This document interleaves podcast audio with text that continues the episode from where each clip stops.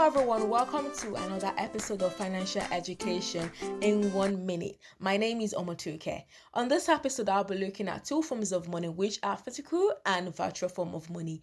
On the physical side, we have both notes and coins, most times issued by the central banks of nations and also backed by the governments of the nation. So, if you live in a country like Nigeria, notes are being used, and if you live in a country like the United Kingdom, both notes and coins are being used. Now, let's come to the virtual form of money. On the virtual side, we have the central bank digital currency in the same denomination as the notes and coins, backed by the government of the nation and controlled by the central bank.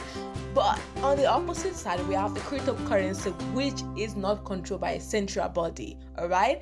Featuring Bitcoin, the famous Bitcoin. So, other virtual money can be in form of token, in form of loyalty coins provided by different platforms which you can use to transact on their platforms.